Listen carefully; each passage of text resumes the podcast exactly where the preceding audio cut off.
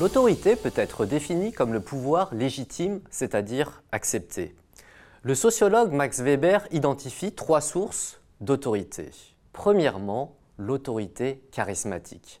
Cette forme d'autorité est exercée par des individus aux qualités exceptionnelles qui inspirent et motivent les autres. Un exemple concret pourrait être une start-up dirigée par un fondateur charismatique. Les membres de l'équipe se donnent à fond car ils admirent leur leader en raison de sa vision inspirante. Deuxièmement, l'autorité traditionnelle.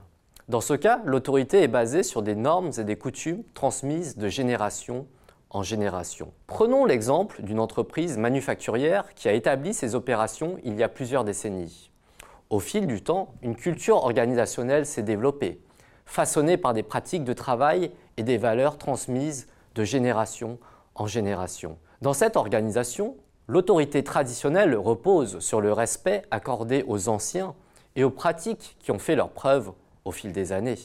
Enfin, nous avons l'autorité rationnelle légale. Ici, l'autorité repose sur des règles et des lois formelles. C'est le fondement des organisations modernes où les décisions sont prises conformément aux règles et aux procédures établies par l'entreprise. Ainsi, un employé obéit à son manager parce que celui-ci est son supérieur hiérarchique. Ce pouvoir est impersonnel. Le jour où son manager est muté dans un autre département, cet employé n'aura plus à lui obéir, car l'employé obéit à une autorité conférée par une position hiérarchique, pas à la personne elle-même.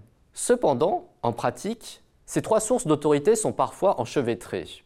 Ainsi, on peut imaginer une petite entreprise créée par une fondatrice, Madame Dupont, aux qualités exceptionnelles telles que sa persévérance et son empathie. Au-delà de l'autorité rationnelle légale que cette fondatrice a de par sa position, elle exerce aussi une autorité charismatique, car ses employés admirent ses qualités personnelles et sa vision. Puis l'entreprise grandit, le fils de la fondatrice, Dupont Junior, prend sa succession. L'organisation devient une entreprise familiale.